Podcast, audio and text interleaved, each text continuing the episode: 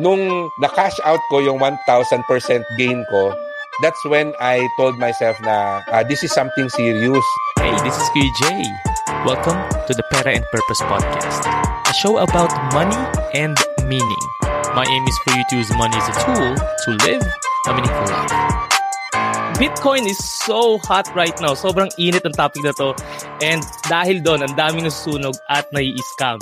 As we are speaking, okay, ang Bitcoin ay parang spaghetti na pababa ng pababa for the last couple of days after reaching its all-time high of 63.3 thousand US dollars last week.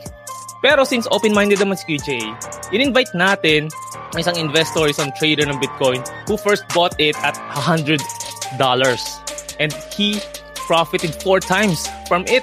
And in addition to that, he will also share his journey sa Bitcoin trading, blockchain technology, other cryptocurrencies, and most importantly, paano tayo makakaiwas sa crypto scams. Quick disclaimer lang guys. Itong opinions, thoughts, and ideas that are expressed in this episode do not constitute legal advice and is for informational purposes only. We strongly suggest that you do your own research and speak to your financial planner. Now, on to the podcast. Hey, hey, hey! This is QJ, and welcome to the latest episode of Finance Fridays, a weekly program where I interview entrepreneurs, personal finance personalities, and purpose driven individuals from different parts of the world to talk about their mindset and stories to help you prosper with a purpose. Yon, so ang ating guest for tonight is the host of the 80% podcast, which I love listening to because he discusses the different behaviors that influence our financial decisions. He's also the owner slash blogger of Ready to Be Rich blog site and an owner of multiple businesses. Let us welcome the return of the comeback of Bro Fitz Villafuerte. Woohoo! Bro, magandang gabi. Hello, and uh, thank you for inviting me again dito, Kuya Jay. so, natutuwa naman ako at uh, inibitahan mo ulit ako dito dahil uh, I'm very excited to once again uh, Aha. interact with uh, your listeners and I'm very excited also to share yung aking ano crypto journey. Masasabi ba nating crypto journey? Nako, Oo. talagang ang dami nagtatanong sa akin yan eh. So, I would like to, ay, I'm excited to share yung thoughts ko on Yan. Bitcoin and all the cryptocurrencies that are uh, on the news out there today. Oo, oo, ang dami talaga. As in, ito yung pinaka mainit na mainit na topic right now. Lalo-lalo sa ating mga Filipinos. Ano ba bro? Ito ang three letters na to eh. BBC. Bitcoin, blockchain, and cryptocurrency. Ano ba sila? Ah, okay. So, uh, mahirap siya i-explain ng accurate. So, allow me to explain itong tatlong terms na to ng laymanized terms. But uh, yung mga nakikinig sa atin know that mayroon pa siyang ibang level. No? So, try Mhm. natin i-explain. So, tatlo yan, Bitcoin, blockchain, at saka cryptocurrency. Ang pinaka mataas dyan is yung blockchain. Kasi yung Mm. blockchain, yung technology na nagpapatakbo nung ano, nung tat, nung ah, ecosystem na yan. Okay. Okay? So, yung Bitcoin, isa siya sa mga products ng blockchain technology. And ano ba yung Bitcoin? It is a type of cryptocurrency. Okay? Mm. So, ano, no? Um, yun yung pinaka basic na relationship ng tatlo. Mhm. And uh, ang history kasi niyan, si Satoshi na nag-imbento nung Bitcoin, Bitcoin. oo, uh, we were coming out of the financial crisis, yung Aha. mortgage uh, crisis sa 2008. US. Oo. And ang naisip niya kasi, ah, ang nangyari kasi noon, yung mga bangko, again, this is the simplified explanation, Mhm, umutang tapos pinapautang yung yung inutang nila Oo. and kaya nag-domino effect. And Aha. isa sa mga naisip ni Satoshi na kasi masyadong malakas yung power nung nung mga bangko, mga central Mhm. banks and nakaisip siya ng concept na bakit mer bakit hindi tayo gumawa ng decentralized na currency? Ibig sabihin pera na hindi nakasalalay sa isang bangko. Kasi for example, sino ba ang nagpiprint ng Philippine peso? It's only the Central Bank of the Central Philippines. Bank. Oo. Oo. The the anybody else cannot print uh, Philippine peso. It's only the BSP. So, ang sinabi ni Satoshi, why not have a decentralized currency na kahit sino ay pwedeng makakreate or ma-mine. So, yun yung term nila. Mm. So, doon lumabas yung yung concept ng Bitcoin. So, yung Bitcoin, it's a cryptocurrency. So, let's just take yung currency. So, basically, pera siya. Aha. And uh, just like yung Philippine peso, anytime pwede naman mag-print ang Bangko Sentral ng ng pera, 'di ba? Mhm, mhm. So, and then the value that we assign sa sa money, it's really connected to the to the eco- economy okay. and yung demand niya. Pero syempre sa Bitcoin, bagong create pa lang 'yon. So wala pa siyang talagang intrinsic value. That's why it Mm. really started sa I would say zero na value kasi wala pa siyang ano. But the concept is there. The the the foundation is there na gawin natin itong pera na decentralized, hindi nakakabit sa ibang bangko. So, Mm. yun yung currency part. Ano ngayon yung crypto na part? Mm-mm. So, dito papasok yung blockchain, yung definition ng blockchain. Aha. Ang gusto kong ah, analogy na ginagamit dito is kunwari, ano tayo, ah magta-travel tayo, Jay. Tapos Okay, meron okay. pa tayong dalawang kaibigan. So, apat tayo. Aha. And then, para hindi ma... Alam mo yun, pag nagta-travel ka with friends, minsan yung tipong, ay, pakibayad muna ako. Or pahiram naman ng ganito. Nakalimutan okay. ko yung wallet ko sa hotel. May bibilin ako. So, all throughout, di ba? Naging ganyan din akong klaseng kaibigan. Di ba? Kasi ako, ganun, ganun yung experience ko pag nagtatravel Aha. kami ng mga kaibigan ko eh. Kunwari, ah, pakibayad muna yung ganito, Aha. ah, abono, etc. So maraming transactions. Mhm, And then mhm. ang ginagawa ko, since ako yung parang assigned na accountant pag magtatravel kami ng mga friends ko, ako yung naglilista kung Okay. ano ba yun. Ah, nagpautang ako ng 100 pesos kay ganyan, tapos humiram si ganyan, na ikaw humiram ka sa akin ng Aha, 200. Tapos at the end of the trip, iaano natin, i-accounting natin para isang bigayan lang, 'di ba? Kasi Mm. na, na-summarize na siya. So, dun sa example na yon, ako lang yung may hawak nung ledger ng transaction, 'di ba?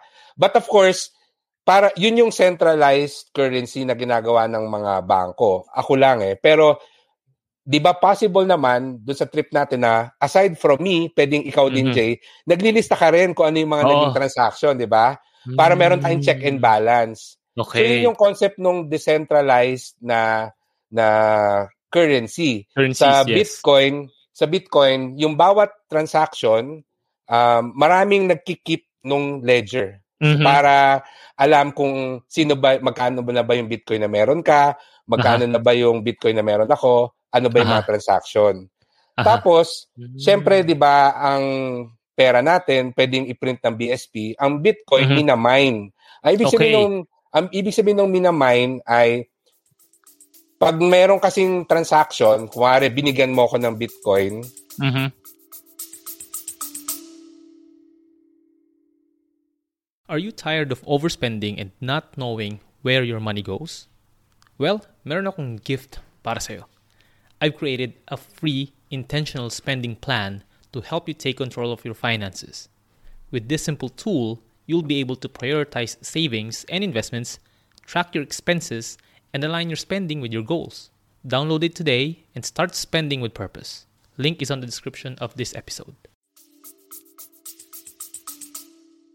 pwede kasing ang totoo, binigyan mo ko ng 10 Bitcoin, pero ang Mhm. ilalagay mo sa ledger mo, 20. Di ba? Okay. Siyempre, malulugi naman. ba? Oo. ano kasi siya, di ba? Pro, since it's a digital currency, pwede nating baguhin. So there should be a way na ma-check yung Mm. transactions. And dito pumapasok yung cryptography na concept. Ibig Cryptography, sabihin, para okay. siyang math problem Mhm, na iso-solve mo na pag Ah. na-solve mo yon then sa'yo maniniwala yung system. Parang ganon, no? So, Okay. again, this is a simplified version.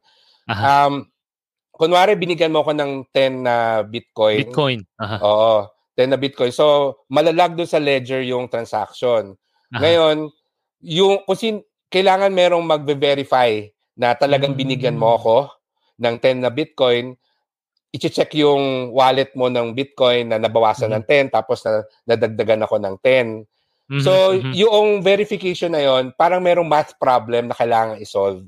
Tapos, Mm. anybody can solve that problem, yung math problem na yun. Tapos, kung sino yung makasolve, meron siyang reward na Bitcoin. So, nung simula, pag ikaw yung nakasolve ng problem, meron kang Aha. 50, 50 na Bitcoin Ah? na makukuha. Oo, ganun Wow. kalaki. Laki Ganun, na. yun yung reward. Yun yung reward niya. Ooh. So syempre, as the system grows, kasi Mm-hmm. nagsimula sa isa, dalawa ngayon, 'di ba? I would say million na Mhm, yung may Bitcoin and billions Mhm, na mhm, yung transactions every day. mhm. Ang nangyayari, syempre sa sobrang dami, sino yung paniniwalaan nung system? Kasi Mm-hmm. pwedeng ano maging sobrang complicated na ng mga transactions. So doon papasok yung concept ng blockchain. So ibig sabihin, kung Mm. ikaw ay marami kang na-verify na transaction, ikaw yung may pinakamahabang transaction, Mhm. ah ikaw yung mananalo dun sa dun sa system. So sa'yo mapupunta yung reward na na Bitcoin. So kaya siya blockchain kasi for every 210,000 na na transaction, that's one block. So, Ah. So kunwari ako, uh, if I decide to be a Bitcoin miner, pag Mhm. nakagawa ako ng nakapag-verify ako ng 210,000 na transaction, meron akong isang block tapos Mhm. Eventually sabihin natin na nakatatlong block na ako. Okay. Tapos ikaw miner ka rin. Aha. Tapos meron isang transaction na nag-iba. I- iba yung sinabi natin. Kunwari sinabi ko na nagbigay si Bruno ng 10 Bitcoin kay Charlie. Tapos Okay. ikaw sinabi mo, si Bruno ang binigay niya 100 na Bitcoin kay Charlie. Mm. Titingnan ngayon ng system, sino ba sa atin dalawa yung mas mahaba yung chain? Yung chain, blockchain? yes. Oo. Oo. So kung ako, kuwari ikaw, dalawang chain ka, ako, tatlo yung Aha. chain ko, mas mataas yung credibility ko. So, Ah. sa akin mapupunta yung reward, tas sa akin din, ako din yung pa- paniniwalaan nung ano, nung system. Parang ganyan. Okay. So, yun yung concept ng blockchain technology which basically if you think about it is nag-create siya ng system Mhm. ng pera na Mhm. number one, decentralized, walang isang entity yung nagko-control kung gaano karami. Mhm. Pangalawa, yung protocols, yung yung rules nung nung pera Mhm. ay meron siyang internal na na check and balance na meaning mahirap siyang actually vi- impossible siya na dayain Okay. kasi program siya eh. For example, sa bangko. Ah, kung kung ikaw yung IT department ng bangko, nakita mo yung account mo, pwede mo lagyan ng isang zero yung account Yung balance account mo, oo, di ba? Di ba? sino sino yung magche-check noon, 'di ba? Eh ikaw yung IT staff, no? So mahirap ma- mahi- mahirap matrace 'yon. So sa pag pagdating sa blockchain, mahirap siya gawin or impossible Mhm. siya gawin kasi ang daming ang daming nagche-check eh. Ah, Lahat tayo Okay. meron tayong kopya nung balance sheet Ledger, eh, di ba? oo, Yung oo. ledger. Oo. So that's why very appealing yung concept ng cryptocurrency which is using blockchain technology Mhm, mhm. kasi um, hindi mo madadaya yung system, parang hindi mo mafi-fake yung sistema. Uh, of course, ang naging application niya is yung Bitcoin which is finance but uh, lately marami na rin ako nakikita na sinusubukan nila kung i-apply yung blockchain technology in other fields. So for example, Mm. yung medical records, meron akong nakita eh na tech startup. In-apply Pati nila na. yung blockchain technology sa is sa medical records kasi apparently Mhm. daw sa US very prone daw na nami-mix up yung medical records na sabihin ng doktor sa'yo na may cancer ka, yung pala ibang chart yung tinitingnan niya, di ba? My God. So, Oo. Oo. Da, ano yun, traumatic yun. So, ginagawa Oo niya, nagde-develop siya ng data management system for medical history okay. na blockchain technology yung gamit ah. such that mape-prevent yung yung ano, yung ganong Mix happening up, oh. na pag binuksan yung account mo, sigurado ka na walang nag-tamper nung medical mm-hmm. records mo and mm-hmm. accurate yung nandun. So, I okay. hope they understand. So, again, ang pinakamalaki is yung blockchain, blockchain technology or pinakamataas yung level. Uh-huh. Tapos, uh, ang isa sa mga application ng technology na yon is yung creating Bitcoin which is a type uh-huh. of cryptocurrency. So, okay. ano siya? Mahirap sa explain. Pwede kong ubusin yung isang oras natin sa pag-explain. Pero, um, there are already a lot of videos na uh-huh. pwede nilang panoorin and articles that they can read online for free uh-huh. if they really want to have a deeper understanding and mm-hmm. I would say a more accurate explanation of what all of these terms mean. Okay. Basta ang, ang naintindihan ko nga dito bro is that yung blockchain like, like what you said is yung pinaka uh, biggest uh, thing dito kasi that's the entire technology kung technology kung uh, saan nag-ooperate ang mga iba-ibang currencies. Yes. And Bitcoin is as I understand is one of the one of the many cryptocurrencies right now. And siguro for me kaya siya napakainit na pag-usapan kasi siya yung nauna, 'di ba? And uh, versus mm-hmm. sa mga ibang sumunod. So And uh, iba-iba ang parang personality ng kada currency eh. And mamaya we will also be discussing ano yung opinion mo about those other popular and the meme cur- currencies na out there right now, okay? Kanina may naglagay sa comment section about one certain currency. Mamaya itatackle din natin yan. And so, eto yung question eh. Um, in addition to being the first cryptocurrency, maliban doon, what makes Bitcoin so special? And ikaw mismo bro, bakit mo siya tinry i-invest? Bakit bakit ka nagtry na maglagay ng money in Bitcoin? Well, one of the appeal talaga ng Bitcoin is being decentralized. Mm-hmm. So, syempre, pagdating sa pera, malaki ang influence ng economic policies ng isang government and yung ginagawa ng central bank. It really affects, it swings the value of mm. money. So, syempre ano yan eh, parang utopian concept na mm. decentralized money, yung pera hindi na siya controlled ng any government, etc. Mm-hmm. Tapos a world united na isa lang yung currency na ginagamit natin. So nandun yung appeal, mm. utopian appeal ng Bitcoin as a currency. And uh, I was fortunate na back in 2012, I was active ah. in tech startups. So okay that was the time when I founded yung 199jobs.com.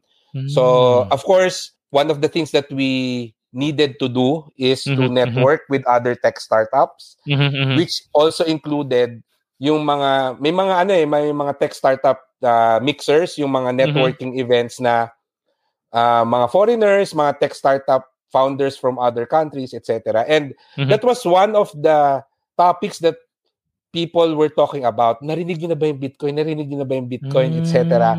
And uh, I remember, yeah, yung mga tech startups na medyo fintech yung mm-hmm. ginagawa nila, they mm-hmm. were talking about that, no, yung ano, yung cryptocurrencies and yung concept ng blockchain technology, part and then specifically yung Bitcoin.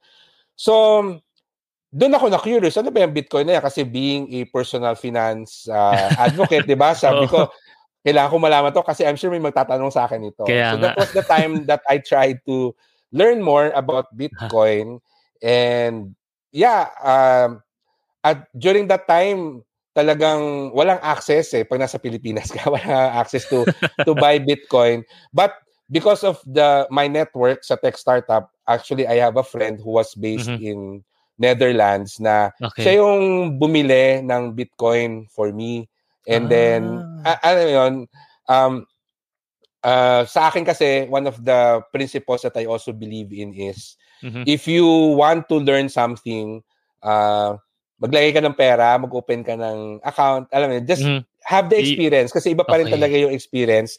Mm-hmm. Uh, it's it's easy to learn about something, yung theoretical side niya, pero uh-huh. there are also things that you will learn once you actually put money in something and uh, open an account okay. and see the ins and outs. So, yun, I I started I I would say no noong 2013 kasi mm-hmm. nagkaroon ako ng conviction to buy Bitcoin nung nag $100 siya.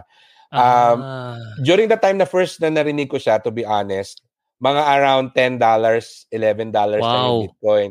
And ang dating talaga sa akin scammy kasi ang una talagang intro sa akin sa Bitcoin, it's what uh, the deep web uh, uses Oo, as currency ginagamit. to buy yeah, to buy illegal drugs, to buy so black weapons. Market, ano? Yes, black Oo. market. So sabi ko, I I don't want to be identified with that. But yeah. when it hit a $100, uh, yung friend ko sabi niya, if you have any money that you can mm-hmm. afford to lose, 'di ba? Why why not try and at least you will be able to also learn. So, yun mm-hmm. nung $100 yun ako nagkaroon ng conviction to sell it. And uh, to be honest, I wasn't really expecting anything out of it mm-hmm. except to say na at least if someone asks me about Bitcoin, I already have some experience with it and I uh-huh. can share ko ano yung natutunan ko sa kanya.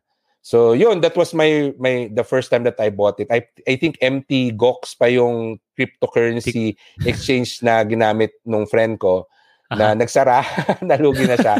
But um I think it was it came in the news ng mga 2017 yung first mm-hmm. rally ng ng Bitcoin. Oo, oo. 20k And yata yan ano? Yeah, that's when it hit $1,000 eh. And uh, ako, doon din ako nag-decide na ibenta siya.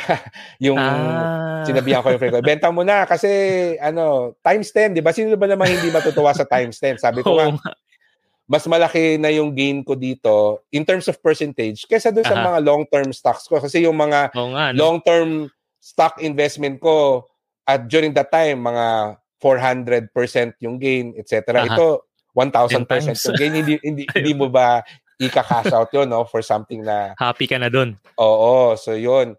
And ah. then, yeah, so that that's basically how I started. And mm-hmm. nung na-cash out ko yung 1,000% gain ko, that's when I told myself na uh, this is something serious. Mm. Uh, you can actually make money from it. And uh, I it needs to be studied. So pag-aralan ko siya. And then that's when I started asking yung mga uh-huh. ibang mga financial uh, coaches sa Pilipinas uh-huh. na have you heard of Bitcoin, etc. Yun yung sinasabi ni Marvin na narinig oh, niya oh, sa akin. Kasi nagtatanong talaga ako, sino nagbi-Bitcoin sa'yo? Kasi I wanted someone to learn with me. Alam mo, may gusto akong, uh-huh. gusto ko may makasama ako na pag-aralan to, especially in the Philippine setting na pag nasa mm-hmm. Pilipinas ka, paano ka, paano ka mag invest or magti-trade dito, etc. Mm-hmm. So, unfortunately, wala akong mm-hmm. nahanap during that time. Uh, a lot of the RFPs do not like did not like the concept or did oh, not oh, oh, uh, want to double on it kasi super high risk high risk oo, na nga, stock nga. market super super super high risk ang cryptocurrency cryptocurrency no? oh, yeah Mm-hmm. So, so ang ang ano ko dito habang nagpo-progress yung conversation natin no parang the, the ang kumita ka through parang buying and selling it ng mga ilang yeah. years ang span? Parang four years mo siya Four years, binan- yes. Ah, bago Oo. ka nag-make ng profit. So, you already mentioned two types of uh, ways to make money. Number one is from mining it and Mm-mm. one other thing is from buying, holding, and selling it. So, yung sa'yo, hindi mo tinry mag-mine. Bumili ka. Meron and... akong friend na Uh-oh. nag-try mag-mine. And during mm. that time, ang ang simple lang nung kailangan mo setup, well, ano siya, kaya pa kaya mo pang mag-mine ng Bitcoin ng uh-huh. isang powerful na CPU. So may friend okay. ako na based in Hong Kong, talagang mm-hmm. nag-set up siya ng rig niya to mine Bitcoin. Ah. Parang yung tipong computer na may dalawang CPU, ga- yung gano'n no, parang uh-huh. server farm. So nung nung tinanong ko siya na parang do you think I can also do that? Ang sabi niya, hindi mo kaya sa Pilipinas, ang bagal ng internet niyo diyan. Huli kang marireward na Oo. Ano, Kasi, di ba, kailangan mo mag-solve ng isang uh, math problem. Oh, no? May oh, computation. Oh. Ah. So, it was possible to mine Bitcoin on your own back then, 2016, 2007, up to 2017. But uh-huh. right now, if you want to mine Bitcoin, mm-hmm. uh, you need a a server farm na kasing laki ng isang wa- wa- warehouse, no? So ganun What? yung Oo. Grabe. Actually, one of the controversies surrounding cryptocurrencies and Bitcoin is yung environmental impact niya. Kasi sobrang yeah, oo, laki. ko rin yan eh. Sobrang laki ng power na kailangan mo to, mm. oo, nako-consume niya. So, right now, I would say na mahirap na Mhm. mag-mine ng Bitcoin. So I Mhm. don't consider it anymore as a source of Source. uh, Okay. as a way to to make money from it, no? So it's basically Ah, from trading or hodling, no? Or holding Hodling. investing in Bi- Bitcoin. So dalawa na. Uh, da- yung dalawa na lang na yon. Yung mining uh, I don't think it's possible anymore. It it it might be possible for other cryptocurrencies, aha. but specifically for Bitcoin, I I don't believe na there are any legitimate mining investment crowdsourcing Mm, ano no, opportunities out there. And uh, okay. unfortunately, 'di ba, that's one of the scams na Totoo, ano eh, totoo. Maraming usually na mina-market Mm. eh. Mm-mm. Yes. And naalala ko dati may nakita pa mga picture para sila nasa computer shop, may banner sila na nagmamine sila ng uh, parang pinopromote yung company na minero sila ng Bitcoin. And may Oo. nakausap din ako na kaibigan na nag-invest nga sa mining bit, Bitcoin mining company before and yun nga eventually nalugi siya. So currently as, of this moment, wala nang other uh, ways to make money from Bitcoin through what you said. Um, ano yun? Buying, selling, and hodling ba? Ba't hindi holding, hodling? Mamaya tatanong ko bakit hodling. So, ah. walang ano, walang way to make money through recruitment just to be very clear kasi may mga ang dami nag ang dami naglalabasan ngayon na nagre-recruit sila just to make money and I think there's one scheme na na discover na uh, isa siyang Bitcoin Ponzi scheme which is itong BitConnect. Na naalala mo naabot na naging yes. matunog ba sa yung BitConnect? So ganun, 'di ba? I think malakas siya noon. Ang dami nagsasabi sa akin about BitConnect, BitConnect, BitConnect. And then eventually nabasa ko, nalaman na isa siya pala siyang Ponzi scheme kasi ginagawa nila was that they were recruiting people para mag-invest sa kanila. So, in terms of Bitcoin or cryptocurrencies, when it comes to if you are invited to recruit, then definitely that's not a good way to make money out of it. Tama? Mm-mm. Ang Mm. mga Ponzi scheme, mga scams, they usually use a legitimate asset Ah, to as front para aha, sa isang Ponzi scheme. aha. I don't know kung familiar sila at naalala nila yung M Goldex, di ba? Brad, ang sakit niyan. Diyan ako, Di ba? diyan ako na-scam sa UAE sa M Goldex. so again, anong ginamit ng Goldex? It's gold, di ba? Oh, gold, Which is, gold, of yes. course, a, a legitimate asset, pero Aha. you look at the the, the business model, ano ba Aha. yung scheme niya? It's a Ponzi Aha. scheme. So it's the same with Yes, yes. Bitcoin and other cryptocurrencies. Uh, it's a legitimate uh, asset, pero the way they, that they are uh, doing the business, yun Aha. yung uh, questionable kasi Ponzi scheme siya. Mm. And I would say na tama yung sinabi mo, anytime na kailangan mo mag-recruit para kumita, Mhm. I would say na 99% it's a Ponzi scheme, no? Okay. Lalo na kung So, ang yun. produkto is something na hindi mo magagamit, di ba? Oo, oo, oo. So, yun, nako, iwas na pag ganyan. Sayang yung Oo. pera nyo. Oras at pa- panahon, pati pangalan nyo ay, nako po, itinataya nyo dyan true. sa ganyang scheme na yan. So, ganun na, we just wanna make it clear na ganun lang yung mga ways of making money or earning through cryptocurrencies right now. So, before we continue, let's just go uh, and uh, have a quick break. And mamaya, marami pa ako itatanong kay Bro Fitz kasi uh, siya lang siguro sa circle ko ang kilala ko na talagang na-try na to na napakatagal kasi yung iba, puro baguhan pa lang.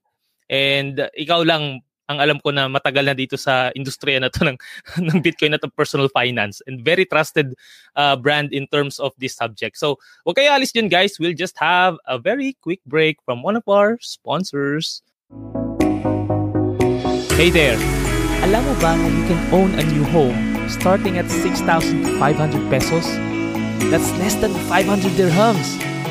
Investing in an Ayala property has never been this affordable. But don't get too excited kasi Ayala Land International Sales Middle East is very keen in helping Filipinos towards responsible real estate investing. Through a quick financial coaching session with Kuya Jay, yes, ako yun, interested buyers are informed if they're truly ready to invest or not. For surest and quality property, only choose the best. Always choose Ayala Land. Now, let's go back to the show. And we're back. I'm still with Bro Fitz Villapuerte and we are talking about a little bit of good stuff about Bitcoin. And, and kanina na-mention mo na ang one of the ways to earn money or make money before was through mining. Although Mm-mm. until now, may, pwede pa rin. Pero Pwede ang, pa rin. Ang, oo, ang, ang pagkaka tanda ko sa na-mention din sa interview mo with uh, with Marvin is that ang Bitcoin daw is only limited to 29 million units. 21 Number one, million. Mo, oo, and yeah. sabi parang may nawawala pang ilang milyones. oo, maraming nawawala. Pero ang question ko dun is kasi parang ang sabi din dun sa interview mo with Marvin is ang Bitcoin is like gold pero digital lang siya, right? And Mm-mm. pero the difference with correct me if I'm wrong bro ah. so the difference with gold is that alam ba natin kung ilan na lang yung natitirang gold o hindi pa pero sa Bitcoin alam ng mga tao na there's 21 million pero I'm curious paano nila nasabi na 21 million yung units ng Bitcoin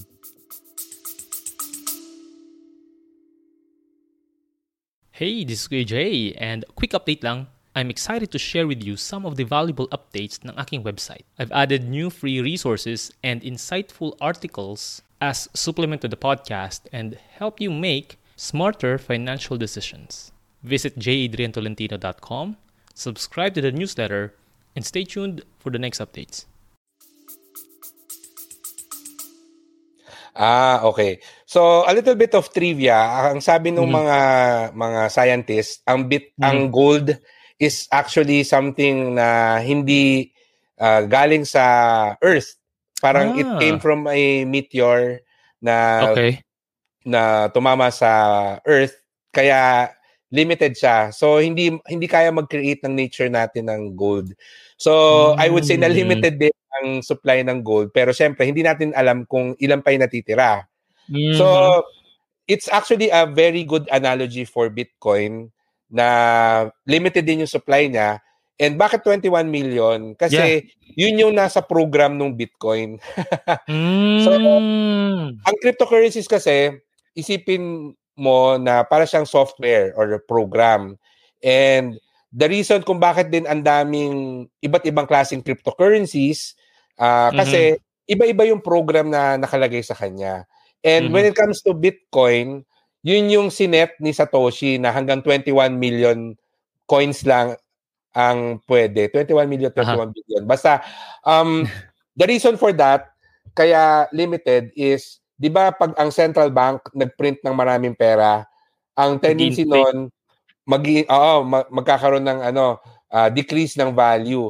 Hmm. So, the reason kaya niya sinet na meron lang limited number of hmm. Bitcoin para in the long run, continuous lang yung pag-increase ng value niya as a as a currency. So, kasi scarce yung, siya. Ah. Oo, kasi meron siya scarcity. Yeah, so, hindi hindi ma, hindi ma-deflate yung value niya and uh, it will mm-hmm. only just go up. And in fact, one of the things that uh, I find really interesting is yung having ng mm-hmm. Bitcoin. Mm-hmm. Ayan, Ibig sabihin oh. yung yung namamine mo na Bitcoin, mm-hmm. lumiliit. Ibig sabihin, mm-hmm. dati, 50 Bitcoin, di ba? Once na maka, maka-verify ka ng, ng blockchain, no? Uh, 50, pero naging 25, tapos naging 12.5 na lang. So, palit siya ng paliit every time na I think nakaka 210,000 na block. So all mm-hmm. of these numbers are randomized, no? Uh, mm-hmm. Hindi pa rin talaga ma-explain bakit yun yung ginamit ni ni Satoshi na number. Maraming mga theories na ah, kasi ganito, di, ito yung number of seconds para ma-verify isang transaction. So meron siyang ah. programmatic uh, preference na para hindi masyadong matagal pero mabilis. Mm-hmm. So but in, in any case, lahat ito sinet dun sa protocols ng Bitcoin. I Kaya see. limited lang yung number niya. Yan. Oo nga, and may sinend ako sa yung parang isang webinar the other evening, right? Doon sa isang uh, school dito, university dito. Actually, binabasa, sinulat ko siya yan dito. Binabasa ko nga eh. And sabi ng mm. professor doon, ang mauubos daw tong 21 million na to after a century pa. So matagal pa. Yes, right? 2140. 2140. 2140, ganun katagal pa. So may chance pa tayo para at least kung sakali man na maging ito nga yung I think maging currency of the future, then. 'di ba? Then makaka I mean, there's still room for us for for this particular uh, cryptocurrency but not yeah. na, na, na, na, na, makatry. Every four years kasi nag-have yung yung ano yung Ano ano yung halving sige nga ano lang sorry. so, 'di ba sabi ko pag naka nakapag-verify ka ng isang ah, chain as as uh, reward meron kang 50 50 na Bitcoin, 'di ba? Okay. Uh-huh. Yun yung mining eh. Tapos, uh-huh. nung naka 210,000 blocks na or parang mm. verification, nagkaroon mm. ng halving, no? Ibig sabihin, mm. pag naka-verify ka, hindi na 50 yung makukuha mo, 25 na lang. Okay. 25. Tapos, yung, yung last year, noong May 2020, nagkaroon ulit ng halving na 12.25 divided by 2. So, 12.5 na Bitcoin na lang yung makukuha mo. Mm-hmm. So, mm-hmm. expected na by 2024, mag-halving ulit. Kasi ang napansin nila is every 4 years. 4 years. Na, oo. na mamine yung 21, yung 210,000 blocks. So, kasi nga, yun yung isa sa mga theory nila kung bakit na isip ni Satoshi na Satoshi, yeah. ganito karami yung kailangan ma-mine bago mag-halving. Kasi uh-huh. sabi niya yung number of seconds ng isang computer ngayon, kung paano. So, para at least every four years, Actually, very smart yun eh. Kasi every four years, mas nagiging scarce siya. Uh-huh. So, ibig sabihin, na-maintain yung value niya. And uh, okay. uh, historically, if you look at the price of Bitcoin, every time na nag-half yung reward, mm-hmm. uh, nagkakaroon ng rally. Nagpa, ah. Nagpa-price up siya. And nung, nung from $1 na, tas naging $100 siya, uh, everyone was excited dun sa first halving from okay. 50 to 25. And that was the reason bakit siya umakyat to $1,000.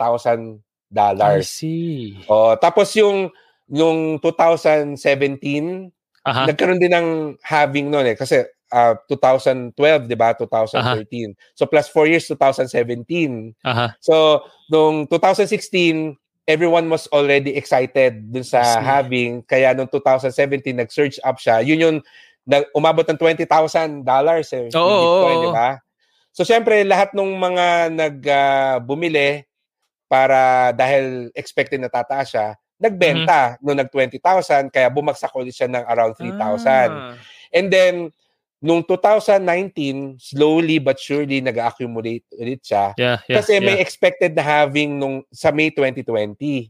So hindi hindi ano no, hindi precise yung date, basta more okay. or less mga around 4 years. Kasi may mga nagmo-monitor na eh kung kailan yung next na na prediction na mag-hack. Okay. Kasi nga, kaya mo siya makompute eh, dahil yung current technology, kung ilang seconds ba ngayon mag-process ng isang... What? Oo. parang, di ba, kaya nating magpadala ng ng spaceship sa Mars eh, 'di ba? Kukumpute lang naman yung rotation ng Earth, rotation ng 'di ba? So lahat okay. may numbers. Kaya ma-imagine nila gaano ka-complicated yung math. And uh, kaya kay, ano ba yung kailangan mong power do sa computer mo, 'di ba? Para makapag-mine ngayon ng Bitcoin. So, okay. 'yun, um I would say ako personally, I think the reason why it has really gone up to around 50,000, uh-huh. uh, 60,000, uh-huh. ano siya eh, part pa rin siya nung ano, tail end kasi nag-halving siya ah, last year, okay. no? And uh, I don't know what where the price will go, mm-hmm, but mm-hmm. expect nila by 2024 uh, mag, it will have big news again. Mm-hmm. So, I don't know if you're already in the personal finance uh, field noong 2016, pero doon mm-hmm. talaga ako na bombard ng questions tungkol sa Bitcoin. Bitcoin. In fact, sa blog ko, ah. I've written several articles about Bitcoin back mm-hmm. in 2016. Mm-hmm. And mm-hmm. recently, people are asking me the same questions that people were asking me back in 2016. then, yeah. Iba, mga ibang tao lang. Okay. So, so there's always interest in Bitcoin kapag umaakyat. Pero okay. nobody's talking about it. Kapag bumagsak Bumababa. siya at naging uh-huh. stable, eh, nagpa-plateau mm, yan eh, di ba? Usually wala yeah. masyadong galaw, etc. Yeah. So, Bumaba siya ng pababa, okay. Yes, yes. I don't so, know what's uh, the price uh, right now, di ba? Parang 40, uh-oh. Ngayon it's 49 point 49 something niya siya eh, per Bitcoin. Mm. So ito nga, I mean um so kaya pala to so pag nag-halving mas madali siya i-predict or versus other means or other forms of investment. Parang yun yung nakikita ko eh, parang sinabi mo every four years at least based on trend may ganong uh, tendencies, right? Although sa stock market may ganun din mga trends eh, parang one in every five years yata. I'm, I'm not I, I I have to go back with the numbers. Nagkakaroon ng parang correction or what sa, sa stock market. And uh, actually para sa, siyang ano, hmm. para siyang sa sa forex market if mm. they are trading forex, every mm-hmm. time na may announcement ang central bank uh, mm-hmm. yung magtataas ang interest rate or magbababa. Ah. 'Di ba? Yung bond market gumagalaw. 'Di ba? Mm-hmm. Tapos every time na maglalabas ng earnings report ang isang company, yung stock price niya gumagalaw. So you can consider you can think of it that way also. Kasi mm-hmm. yung having ng Bitcoin, it's a I would say major event dun sa dun sa cryptocurrency. So definitely mayroong mm. movement, no? So yon. Yun pala. Kasi tatanong ko nga sana from 7k 12 months ago ha, that was that's the same uh, month, April 23, 2020. It was just 7k. Mm-hmm. And then today, it's already 49k. So uh, grabe, ang laki na yung tinaas niya. Although ngayon, pababa siya, pero kung babalikan mo yung one year niya, nag-start siya ng 7K last year and then uh, 49K siya right now. And last week, nasa 63K ata yung pinakamataas niya. Parang naging expert bigla ako sa ano no. So, nakiki ano lang ako, tingin lang, I mean, mahilig lang kasi magbasa eh. And uh, it's it's one of the reasons bakit nako-curious din ako dito.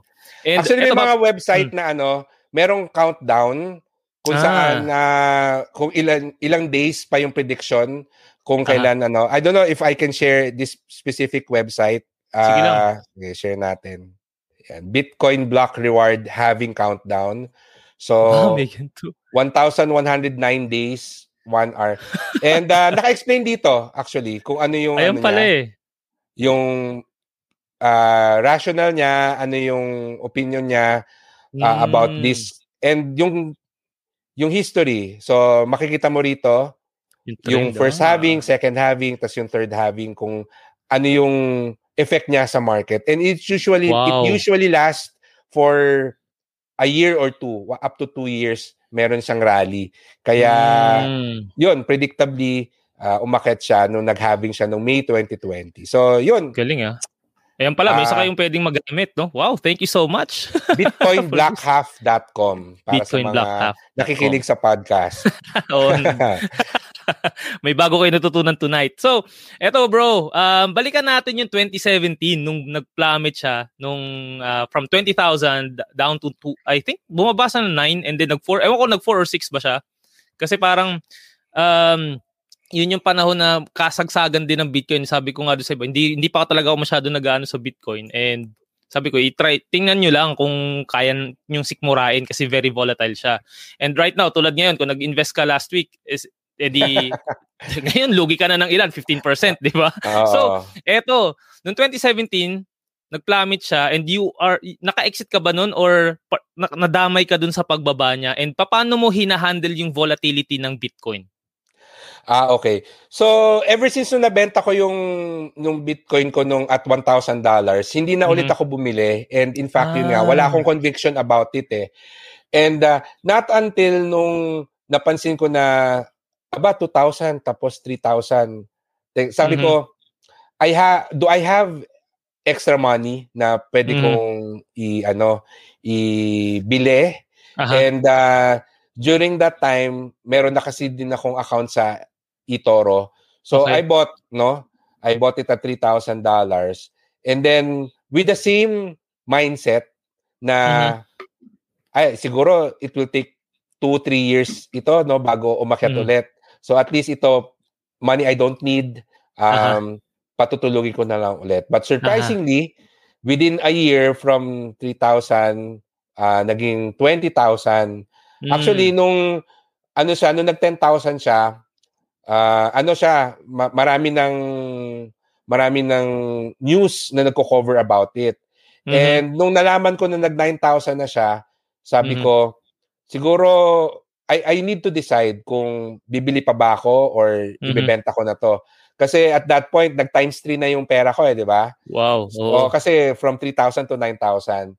And then, sabi ko, sige, I want to see where this is going. So, at 9,000, nagbumili ulit ako Mm. Pero at sa sa loob-loob ko, uh, I would have to look at the chart uh, from a technical analysis na standpoint, no? Okay. So tingnan nat so i-apply na natin yung technical analysis dito uh-huh. para malaman kung kailan tayo magbebenta. And at that point, nakita kong resistance level was 20,000. That's why uh-huh. I sold at around 18 yata. Basta uh, close to 20. Doon close ko siya, to 20. Aha. Oo, close to 20. Doon ko siya binenta.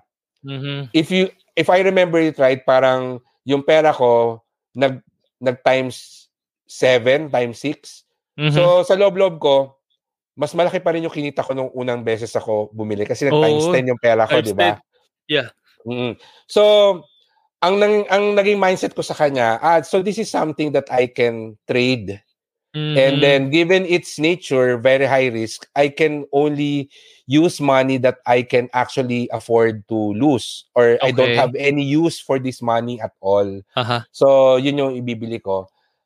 When it comes to strategy, because I don't really want to spend a lot of time learning all about cryptocurrencies, uh, if uh, our audience are would notice no hindi din talaga ganun ka intensive ang pagkakalam ko sa blockchain bitcoin i know Mhm. enough to understand how it works Okay. but at that at this point i am using technical analysis okay. just like how you use technical analysis in the stock market in the forex market so yun na yun na ngayon yung ginagamit ko to determine kung if i will buy or sell so yun na yung treatment ko sa kanya as something that I trade Mm. using technicals, using charts.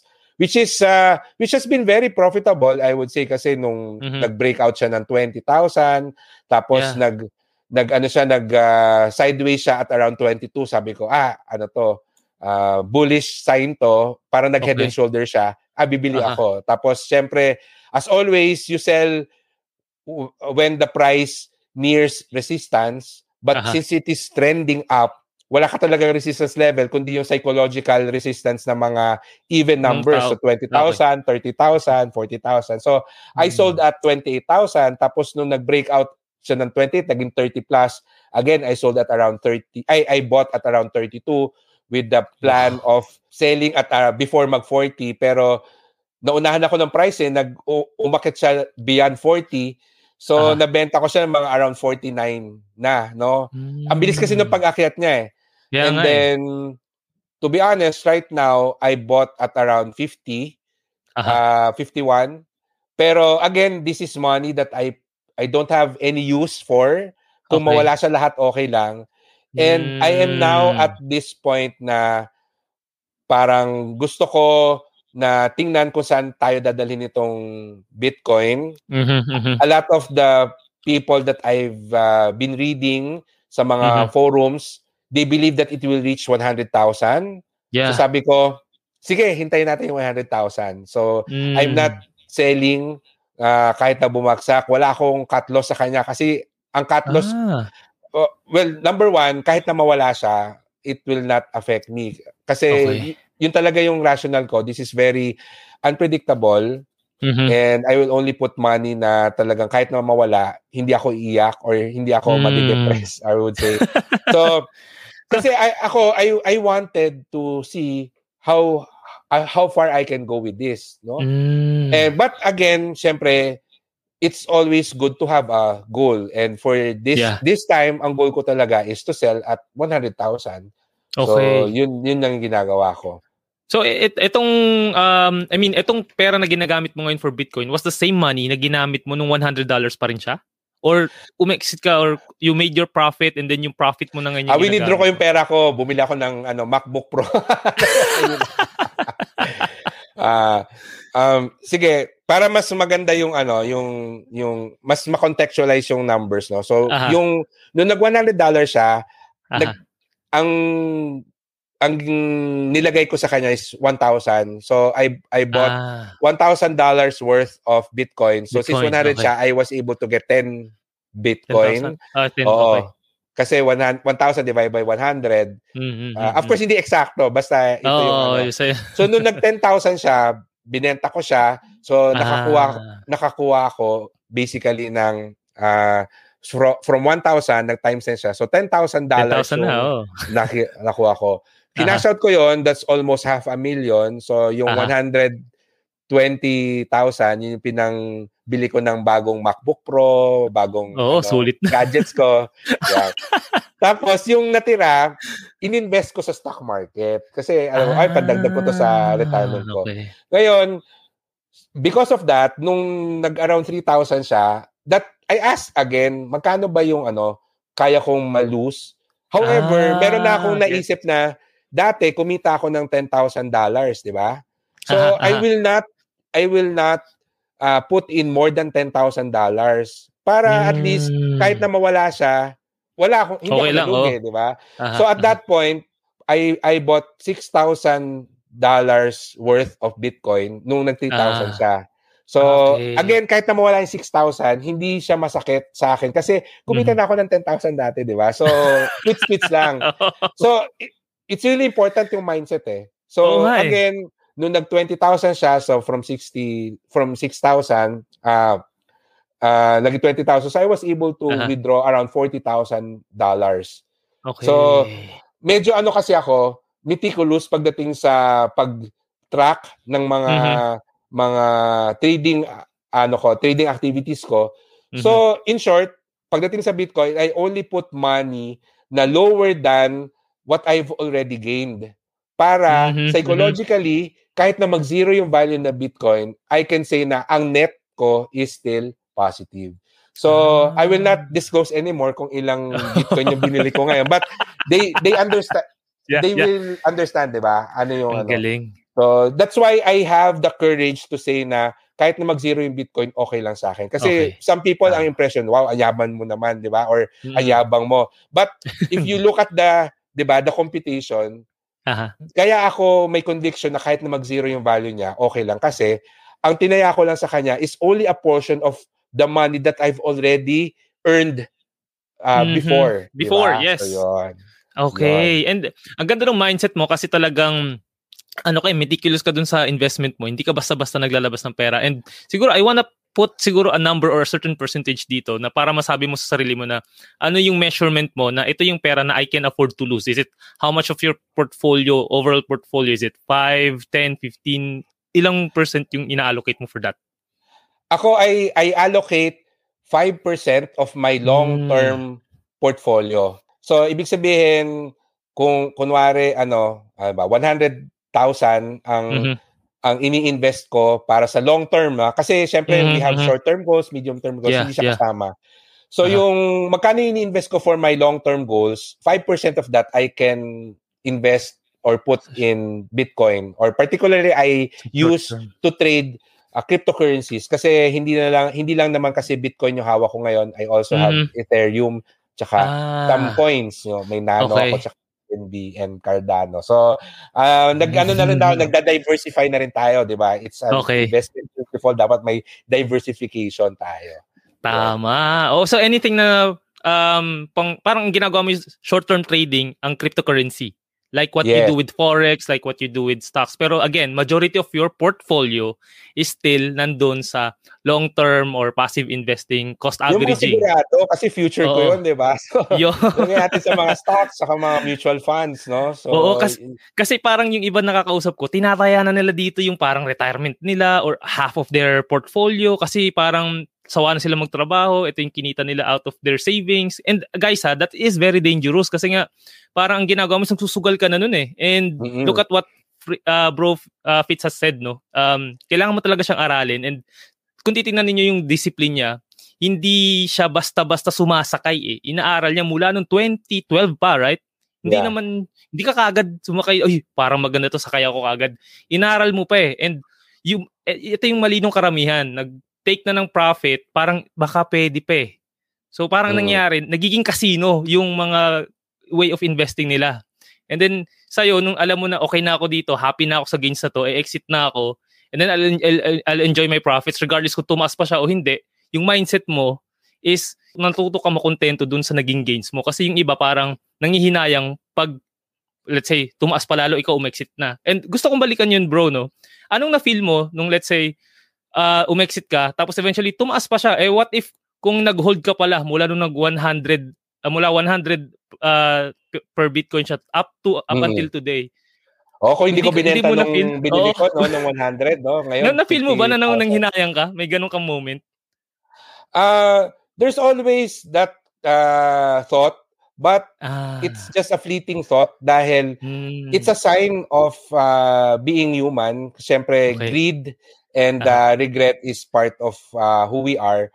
Uh-huh. At the end of the day, what I always tell myself is, ang goal naman natin is hindi para magkaroon ng maraming pera. Ang goal natin mm. is ma-achieve natin yung mga dreams natin, yung Aha. mga gusto natin sa buhay.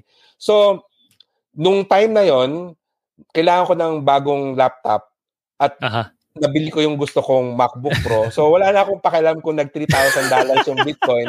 okay. Basta ako, meron akong bagong laptop, di ba? Mm. So, the goal was to be able to buy Galing. the things na gusto ko at saka mm-hmm. kailangan mm. ko. And uh, ang nakita kong healthy mindset is if the price continues to go up, ang mm-hmm. naisip ko na lang is uh, buti na lang umakyat siya. So at least yung mga naghabol, yung mga na, na bandwagon, uh, uh-huh. Kumita ng pera. So I would say na may mga tao na alam mo yun, uh, kumita pa ng pera after me. So, kasi yung greed talaga, pagdating kasi sa financial market, may fear, tsaka may greed. Yung fear, yes. usually yun talagang nararamdaman natin na uh-huh. yun yung ina-avoid natin. Pero pag yung emotion of greed na yung nagti-take over sa atin, hindi hindi tayo masyadong nagiging ano conscious about it. Tapos mm-hmm. meron tayong ano yung yung panghihinayang na sa. Uh, so if that is our mindset, it will be very hard for us to find contentment and it will be very hard for us to uh, lock in our gains pagdating sa yeah. financial markets. At the end of the day, you have to remember why you are investing, why you are trading, para kanino ba yung pera na gusto mong kitain. It is for mm. yourself and your, for your loved ones. It is for you to be able to buy the things that you want, to be able to provide for your family and loved ones. Mm-hmm. So at the end of the day, if you are able to accomplish that, then good for you. You don't have anything to regret, di ba? Yes. So, yes. wag tayong manghinayang na umakit. Loss aversion at yes. its full effect. Fear of missing out, di ba? So, yes, yun yun. Eh. Yan. Eh. Alam mo bro, ang ganda ng pinag-usapan natin kasi dito sa sinasabi mo, very, although hindi mo sinasabi directly that you're really talking about behavioral finance, pero kasi nakikinig din ng 80% mo eh na podcast and doon ko nakikita yung insights mo about uh, how you deal with with your money and how you give advice. Na ito rin yung gusto ko sabihin sa audience natin na yung money is really about your behavior eh kasi tingnan mo, there are people na ma- feeling nila nawalan sila ng pera if nagbenta sila and then eventually aakyat pa, pa, no and then magiging miserable yung buhay nila pero yung mindset na tinuturo mo dito bro is to yun nga no uh, understand yung why mo, bakit mo siya ginagawa. And since may idea ka about how our brains work, then hindi mo hinahayaan ng emotions mo yung mag, uh, antag dito? Mag, mag-decide. Mag-dictate. Mag-dictate ng buhay mo or ng next decision mo. And that is what you have to do for your finances as well, guys. Regardless ko anong klaseng investment vehicle yan, darating at darating sa point na may ganyang instance eh. And kaya you really have to understand the way you behave in terms of when you have the money and when you don't have the money. So, ang dami na naman natin na pag-usapan, bro. And may konting questions lang ako and then we'll go towards yung mga questions natin sa comment section. And I think yes. naiipon na sila doon. Now, um, sa tingin mo ba, um, itong Bitcoin na to has the potential to become the currency of the future? Well, I would say that cryptocurrencies will probably the currency of the future. If uh-huh. it will be Bitcoin, I I'm not so sure. Uh-huh. Dahil at this point, yung mga transactions ng Bitcoin medyo matagal kasi ang tagal din talaga ng computation niya. It will ah. uh it will take you mga 2 3 minutes. Uh, if if anyone has experience in buying Bitcoin in a mm-hmm. cryptocurrency exchange, 'di ba pag nag-set ka ng order, hindi naman instant yung uh, ma- mafulfill yung order mo. Mm-hmm. So imaginein mo mag bibili ka ng isang ng sapatos sa mall, tas Bitcoin yung ipambabayad mo. Maghihintay ka ng mga 1 2 minutes bago ma-approve, di ba? Usually ganun yung sa credit card, di ba? Pag nag-swipe ka, maghihintay ng approval. So, imagine all the transactions like that. So, baka hindi pa siya feasible. But of mm. course, technology is uh, improving, 'di ba? Mm-hmm, uh, may mga innovations pagdating sa sa tech. So, yeah. malay natin in the future ma-overcome natin yung mga barriers na 'yon and uh, uh-huh. potentially Bitcoin can be a uh, the digital currency of the future but mm-hmm. as always there are hundreds of other cryptocurrencies out there, hundreds of eh. other coin tokens na Aha. could replace yung yung title na digital currency. And uh, mm. si Marvin Germo nga ang tingin niya sa Bitcoin digital gold. So yeah. storer of value siya. Uh-huh. And uh, he's leaning more towards Ethereum as the yeah, currency of the future. Exactly. And uh, I am somehow also leaning to that na Same. yung Ethereum ang malamang maging currency dahil uh, mas maraming use case ang Ethereum eh. Pwede mo siya talaga mm. i-program. Yung yes. yung Ethereum it can put it can potentially replace yung mga middleman sa mga mm-hmm. financial transactions. Yes. So that's uh, very ano, that's very promising. Totoo. And ang dami, nung nakita ko yung technology, nag-shift tayo konti sa Ethereum, no? So parang, nung nakita ko yung technology niya, sabi ko, ito talaga yung kailangan for financial services dahil ang dami niya, mapapabilis niya, legal contracts, yes. and di ba, napakalaki, ang dami nun, ang dami nun, ang daming middleman, kumikita, nakakuha pa ng cut. So kung diretso na yun doon sa seller and buyer, then it's gonna be beneficial for both. And since, yun nga, Ethereum can be a, I mean, has the potential kasi nga, it's ito yung magiging trusted na ano eh na ledger mo eh, 'di ba? Uh, na, na token na token mo in terms of that transaction. So siguro we'll have a different discussion about that in the future pa, no? mm-hmm. So ngayon, uh, some few questions bro. Saan mo na ngayon ini-store and saan ka bumibili ng currency mo for everyone to also check it out for themselves? Ah, uh, yung mga Bitcoin and Ethereum, yung mga major cryptos, nasa ito, nasa eToro. Mm-hmm. And then yung mga coins ko nasa Binance. And then ah. meron din akong Trust Wallet, yun yung ano ko, uh, software wallet ko, yung Trust Wallet. Uh-huh. Wala pa akong hardware wallet as in yung naka-store sa parang Uh-oh. USB. Uh-oh. So wala pa ako. I don't think I will ever reach that point anytime soon. So mm-hmm. kasi nilalaro ko pa rin siya. So mm. Trust Wallet ang aking uh, software wallet, yung uh-huh. coins sa Binance, eToro ang gamit ko sa uh, mga major cryptos ko. Okay. Buti hindi ka na ano no, na-hack or what kasi parang ang daming issues sa ganyan. sa It is always stock. possible. Yeah. Uh-huh. That's why ako, I always have a backup meaning mm-hmm. mm-hmm screenshot mm-hmm. kung magkano yung account ko doon so that I have okay. proof, 'di ba? And yeah, okay. uh, it's uh, also the reason why I only want to open an account sa mga talagang medyo may history na uh-huh. may credibility regulated sa mga uh-huh. mga major economies para mm-hmm. pag nagkaroon ng mga hacking etc I would expect na meron din silang action to mm-hmm. uh, to fix yung issue no so yan okay so yon and uh, eto pagbigyan na natin ating mga commenters sa baba. Ayan. Ito, may mga tatanong about sa Pi. And gusto kita tanungin, bro, ano yung idea mo or yung insights mo about yung Pi and itong pinaka-paborito natin na coin, yung Doji coin. ano ba to? Doji, Dogi coin ba to? Dogecoin, yeah. Dogecoin. Kala ko dog e-coin or what. So, a- anong tingin mo sa mga ganong currencies? Ito ring Pi kasi parang the way you mine it is by tapping it. Ang sabi ko Yeah, yung Pi network, no? Oo. I would say na nung 2000 hmm. 16, narinig ko na yung Pi Network na yan. Mm-hmm. so again, hindi yan bago. Sobrang tagal na niyang Pi Network. Sinubukan ko uh-huh. rin yan. And I would say na hindi siya scam at as of the uh-huh. moment. Okay. Um, however, yung oras na igugugol mo para mag mag-mine sa kanya, parang hindi worth it. Para I compare it to Laika kasi it's also the same time na laman ko yung Leica uh-huh. app, mga around 2016 din yun eh. Ano ba 'tong uh-huh. Leica na to? Accept si Leica? Leica Gems. uh, uh, oh, dinownload ko din yung app noon dati. Tapos mm-hmm. nakita ko kailangan ko mag-invite, I have to post para to uh, do this uh, earn these gems. And then later on na-realize ko na yung oras na ginagamit ko sa kanya, it's not worth it. Uh, yes, mm-hmm. uh, I can earn gems tapos sa Pi Network, yes, I can build yung ano, yung wallet ko. Mm-hmm. Pero always ask yourself, was the time worth it? Could I could I have been doing something else that uh, would make me more money? And mm. ang answer ko was yes. So iniwanan ko siya.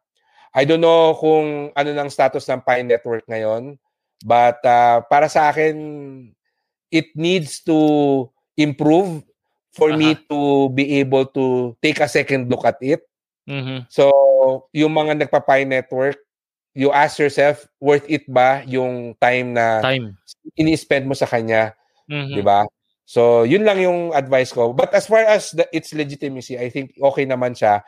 Pero parang ano siya eh, parang hindi siya mabenta for me. hindi oh, siya worth it, no? Ang in- oh. kasi doon, parang parang uh, gusto nung hindi ako sure ha dito sa uh, it's just my opinion guys ha. Parang binibuild nung um nung founders yung habit ng mga users na palagi silang may itatap mm-hmm. every day siguro I'm not sure kung ano magiging ano yung magiging end goal nila doon bakit siguro baka until maging dependent sila doon sa task na yun. Ewan ko lang ha parang sa, napaka ano ko lang siguro.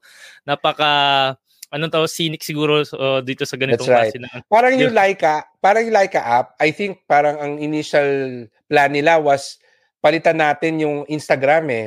Uh, mm. I, I see na yun yung sinusubukan niyang kalabanin at that time nung 2016. Mm.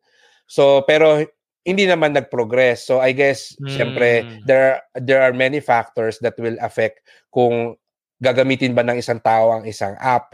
Mm. Ang monetary uh, incentive, it's not it doesn't always work, 'di ba? Yeah, okay. So let's see, no? And yung na-mention kanina yung Dogecoin, in Dogecoin, yeah. it's actually a meme token. Meme Ibig sabihin, token. katuwaan lang yun eh. Di ba? Katuwaan lang. So, there are no plans kung saan ba gagamitin ang Dogecoin. Wala siyang mm-hmm. intrinsic value except people na natutuwa sa kanya. Di ba? And, si uh, yes. So, yung mga bumibili ng Dogecoin, you have to be aware. Ano ba yung uh-huh. nature nitong token na to? Just because it is going up, it means bibilhin mo na siya, di ba? So mm. again, understand what you are buying. Yeah. So, mas makakagawa ka ng sound strategy, trading strategy, pag mm-hmm. alam mo kung ano yung uh, psychology nung binibili mo na token. Yun. And I remember back in 2017, 2018, Nauso mm-hmm. talaga yung mga ICO. Diba? Oo nga yung, eh. Oo nga eh. Parang IPO no sa stock market, ICO. Mm-hmm. So initial coin offering kasi maraming lumabas yung ano eh, yung paano ka ba gumawa ng sarili mong cryptocurrency or mm-hmm. or crypto token. And a lot of tech startups are creating their own coins and tokens uh-huh. kasi it's easier to raise funds from that, no? Mm. So instead of you pitching your tech startup sa mga tech startup events, you can just create a mm-hmm. website where people can just buy your coin, di ba? Mm-hmm. Etc. So global yung crowdsourcing ano mo, uh, fundraise seed funding mo. Yeah. So that's the reason why may mga friends ako na na nalugi kasi matunog lang Dami. yung ICO, lahat ng nakita nilang ICO pinagbibili nila tapos ngayon ah ano na daw nangyari do sa ICO? Eh, yung company, yung tech startup na sinuport mo, hindi nag-fly off, eventually nag-fail. Oh. So, zero yung value nung coin na binili mo. So, Oo nga. because they did not understand yung reason na bakit ba meron ito? How does this work? 'Di ba? So, and, yun. Oh, and nag nangyari yan sa Dubai. There was a uh, ko, motivational speaker or what pumunta dito sa Dubai. Nag nag-launch ng ICO. Sabi uh, parang in the next two years ito yung magiging value niya, sabi niya. Upon ICO, ito na magiging value niya. Ngayon, ito lang ang value niya, mababa lang. I think, kunyari, one lang, one, one dollar lang. After two years, magiging five dollars siya or ten dollars. And ganun yung bit, ganun niya siya binenta. May mga ilang nag-invest. And ako nung time na yun, sabi ko, hindi ko talaga maintindihan yung Bitcoin eh. And natuto na ako kasi na-scam na ako before. hindi ako basta-basta sasakay sa ganyan. Sabi ko dun sa, nandun, hindi ako na maglalagabas ng pera dyan. Kasi number one, hindi hindi ko maintindihan. Pwedeng tama siya, ganun maging maging ganun siya kamahal upon ICO. Pero hindi ko talaga maintindihan, hindi ko siya magets. So hindi ako naglabas ng pera nun ngayon. Binalikan ko yung nag-invest na yun. Sabi niya, kamusta na yung nag-ICO two years ago? Ewan ko, hindi na, hindi na natuloy eh. So sabi ko, ano nangyari uh sa pera mo? Wala na. So ano yun? Yes. Uh, ang daming na hype sa ICO, IPO, or anything na ano. Kasi nga, ano yun eh, mga promises yan eh. And mm-hmm. pag hindi mo talaga naiintindihan, hindi mo inaral, and you based your investment on trust, dun ka talaga mayayari. Kasi mm-hmm. you really have to do your homework kasi it's your money, it's your responsibility. Like what you said, no, bro Fitz, kahit sabi mo na matunog na siya nung 2012 at usap-usapan na siya, naggawa ka pa rin ng homework for yourself. Mm-hmm. And I think yun yung reason bakit ka naging successful dito sa Bitcoin. And ito sabi ni Aris from Italy, one of my friends here in Italy, ano daw, posted here in Facebook this morning na wala daw silbi ang technical and fundamental analysis sa crypto. Reaction about this.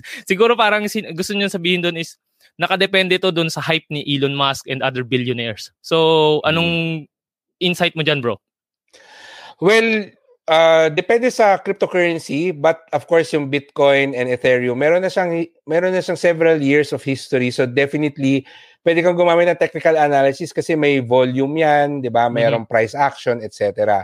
Pagdating sa fundamental analysis, ang ang ginagamit na fundamental analysis is how receptive are yung mga traditional businesses pagdating sa paggamit sa Bitcoin and of course optimistic or bullish yung fundamentals uh-huh. sa Bitcoin and Ethereum kasi businesses are looking at it eh kung paano natin to gagamitin and uh-huh. especially one of the reasons kung bakit bumagsak ang Bitcoin kasi nag-announce si Biden na itatax daw nila tong mga crypto exchanges. So the mere fact na nag-IPO yung Coinbase sa US, 'di ba? Ano to eh mga fundamental news Mm-hmm. Hindi man siya yung traditional na fundamental analysis sa stocks na may mga book value, PE ratio, etc. Oh. Fundamental analysis at the most basic level is news about the company. So pagdating sa crypto, news about the sector. Uh, mas malapit siya dun sa fundamental analysis when it comes to the forex market. So kung marunong ka mag-forex trading, familiar ka sa currency market, very similar kasi cryptocurrencies din. Meaning, kapag ang isang bansa, let's just say uh, ang European region, Euro- Europe, mm-hmm. nagkaroon ng pandemic, syempre babaksak yung currency, you would expect na yung euro currency would also lose its value. So, ganun siya. Pag, uh, where, if we're talking about Bitcoin or Cardano or Ethereum, ano yung balita dito sa coin na to or dito sa crypto na to? So, that's your fundamental okay. analysis. So, technical analysis, it's the same across all markets. Yung technical analysis na alam mo sa stocks, sa forex, uh, pwede mong i-apply sa crypto. So, yon. Yon. So, yun yung sabi ni Bro Fitz, mm. ha? So, balikan mo yung friend mo. So, ipa-replay mo sa kanya tong segment na to. okay? Nahirap kasi yung technical analysis sa crypto kasi it's just trending up. So, di ba, ano yung resistance level mo kung nagcha-charting ka? But, again, part of technical analysis, especially pagdating sa currencies, uh-huh. is yung mga psychological levels of support and resistance, which is okay. yung mga round numbers, di ba? 20,000, 30,000, 40,000, 50,000. So, yun. Sabi ni John Paul Suba, trade sa trading, the goal is to earn and not to be right. Sabi niya rin about yung Kalata coin. Ito yung matindi rin tong story nito. Oo. Ay, nako po. Si ICO Ear, sabi ni Mato. And mm. ito si, Ra- si Russell dahil lang taga dito rin to sa Dubai before. Alam niya, umattend din yan. Kasama Oo, ko siya. yung nag-ano. and pati cloud mining. So, pero ang ito sa conversation natin bro kasi ako ang, ang discipline ko talaga is ano eh um, long-term investing, mas gusto ko na sa index, pero wala akong I mean, hindi ako fan ng active trading, yung magbabantay or what. So, gusto ko sana may index. I think may index din ng crypto. May na, parang may nabasa ako about index investing sa crypto pero it's something na I have to further read on. Mm-hmm. And like what I said kanina, if there's one type of currency or token that I'll be supporting yung vision niya would be Ethereum. And sabi mo nga sa akin, isa akong hodler. oo, oo. So, uh, ganun yung pag mangyari. sinabi kasing hodler, you believe na meron talagang future na maging mainstream Aha. ang Aha. specific na crypto. So Aha. I I think na you have to have the conviction mm-hmm. para alam mo yun, hindi ka masyadong ma-anxious or ma mag-worry kapag merong mm-hmm. volatility ang isang crypto, no? Mm. So hindi tayo dapat basta-basta bumibili lang na mm-hmm. wala tayong plano So, I would like to commend you na, alam mo yun, alam, meron kang self-awareness kung yes. ano yung tingin mo dito sa mga to. Tapos meron kang conviction, alam mo kung ano yung plano mo. So, yung mm. mga volatilities ng prices, hindi ka masyadong natatakot kasi meron kang mm-hmm. long-term vision about your financial plan. Yes, exactly. Kaya nga dapat alam mo sarili mo yung ob- objective mo, purpose mo, like what you said also, no, bro, Fitz. Ano yung mga final tips to those who want to get their feet wet on Bitcoin or other cryptocurrencies pero don't want to drown in losses? first of all, study, no? Pag-aralan natin. You don't need to be an expert. You don't really need to understand yung mga high-level concept na. But at least, kaya mo siyang explain kung paano siya nagwo-work. And uh, yun yung pwede nating gawin sa umpisa. Mer merong mga articles, may mga videos na online na nag-explain naman in layman laymanized terms, no? So that's the first thing. The second thing is ask yourself how much money do you have right now na you can afford to actually lose as in mm-hmm. uh, hindi mo na mabalik hindi masakit, no? o hindi masakit hindi maapektuhan yung iyong uh, financial life so uh-huh. that money i would encourage you to use to open an actual account okay so mm-hmm. there are now trusted brokers trusted platforms and if you did your your assignment na pag-aralan siya mm-hmm. you will uh, stumble upon yung mga trusted brokers and platforms to open an account. So, maglagay ka ng pera doon, play around it, try to see how it actually works. Kasi iba syempre yung mm-hmm. theory sa application, yes. iba yung nabasa mo, iba yung pag-actual na nandun ka na, no? Uh-huh. So, yeah, so from there, mararamdaman mo if it's something that you like or if it's uh-huh. something uh-huh. that's worth further study. And if you feel that way, then go ahead. No, there's nothing wrong with being a crypto expert. May mga friends ako na eventually they started learning back in 2016 nung nag-first uh-huh. rally up Uh-oh. yung Bitcoin. Mga newbie sila noon, but uh, I know uh, I have a, a couple of friends na talagang ano sila kinilig sila sa concept ng ng crypto, pinag-aralan nila and right now they're making a lot of money because nice. yung for the past two, three years, they've all they've been doing is studying it, uh-huh. observing, mm. monitoring it. And right now, uh, 'di ba, uh, success is when uh, is when preparation meets, meets opportunity. opportunity. They were yes. prepared already. The opportunity happened again last year. So mm. they are very financially successful pagdating diyan. So wag tayo ma-FOMO. I think yun yung number one na kalaban eh na gusto na kagad kumita ngayon, wala ka pang alam. Mm. Pag-aralan mo muna kasi uh, in the future, I'm very sure magkakaroon ulit yan ng ano yun, major rally. Uh, yeah, especially yeah. na yun 2024. Maki, mag-usap-usap ulit tayo tungkol sa no, Bitcoin sa 2024. yan. 'di ba nakaka-excite no? Tingnan natin Oo. kung ano mangyayari sa next uh, Bitcoin halving. I think magkakaroon ulit ng hype ito no. So, 'yun. Masarap balikan yung mga dati kong sinulat noong 2016 eh. Kasi Kaya yung mga nga. comments sa akin and messages sa email, parehong-pareho parang kinapi-paste sa mga messages ngayon sa akin. Yeah. Oh, very relatable pa rin. Parang ano lang siya. Na, nauulit lang yung trend. Oo, so, that's right. That's right. So, so bro, sige, saan ka ba nila pwedeng uh, mapakinggan, mapanood, or what? Para malaman pa nila yung uh, content mo and yung mindset mo about personal finance. I think you have a podcast, like what I said kanina. Ayan. Ayan just yes, 80%. so, ang aking ano, passion pandemic project ay mm. podcast. Yan. Puro P, no? It's the 80% podcast. So, mm-hmm. I discuss here yung behavioral mindset and mm-hmm. uh, yung tamang mga mga attitude pagdating sa yeah. mga fi- personal finance natin. So mm-hmm. I delve into the psychology. I also share mga practical tips dito yeah. sa podcast ko which is of course available sa Spotify, Apple and all wherever you listen to uh podcast. Uh, but no if I may say, ang preferred ko is sa Spotify kasi may merong ano, meron akong incentive sa Spotify. Huwag Yun naman pala. so, uh, anyway, so uh, but if you like listening sa Apple Podcast, okay lang naman. As long as you're mm. listening, okay na sa akin. No. And then, of course, the 80% podcast is part of the Ready to be Rich Content Network. Yun, no. Yan, high-tech yeah. natin. So, so meron tayong ano, meron tayong blog sa fitzvillafuerte.com and uh, I have a portal yung readytoberich.com. So doon nila makikita yung link papunta sa Facebook page ko, Aha. sa YouTube account ko, sa TikTok account ko, sa Instagram. Kompleto. Yes, kasi syempre ano eh, we want to reach as many Pinoys, 'di ba, as we can because financial oh, education is our um uh, advocacy. So uh, we try all Galing. these platforms to be able to educate yung mga Filipinos, no? So, uh-huh. yun, they can just go to uh, fitzvillaferte.com if we, they want to read all the articles that I've written for the past uh, 14 years. Kasi I, I started a blog ng 2007. So, they can visit yung mga articles na sinulat ko noong 2016. May mga Aha. Bitcoin articles na ako doon.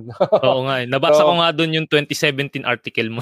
ayun, yung 2017. So, yeah. So, that's 14 years worth of free financial education for you, yung Grabe. aking blog na fitzvillafuerte.com. Yeah. Tindi. Oh, doon ko rin na, sa kanya ko rin narinig yung unang best yung frugality with letter P. Ah, yung with the letter P. yes. Oo. Pakinggan niyo yun sa 80% podcast. Okay? Yes. So yon, that wraps our episode for tonight. Sana natuto kayo ng sobrang daming wisdom about Bitcoin, cryptocurrency, and blockchain through Bro Fitz Villapuerte. Ayan. If you missed the entire live session, you can listen to this on my Parent Purpose podcast through Spotify, Anchor, and Apple Podcast. And don't forget to follow Purpose Driven Finance on Facebook, Instagram, and LinkedIn. And syempre, pati si Bro Fitz, follow nyo na rin sa Ready to be Rich yes. fitzvillaferti.com and yung kanyang 80% podcast. So once again, ito ulit si Jay together with Fitz Villaferte telling you to prosper with a purpose. See you next week. Maraming salamat, bro, for your time. Hey, you've reached the end of the episode. Thank you so much for listening. If this added some value, I hope you can share it and write a review sa Apple Podcast and I'll give you a shout out sa next episode. And if you have some money questions, you can send it over to purposedrivenfinance at gmail.com or drop a voice message via Anchor.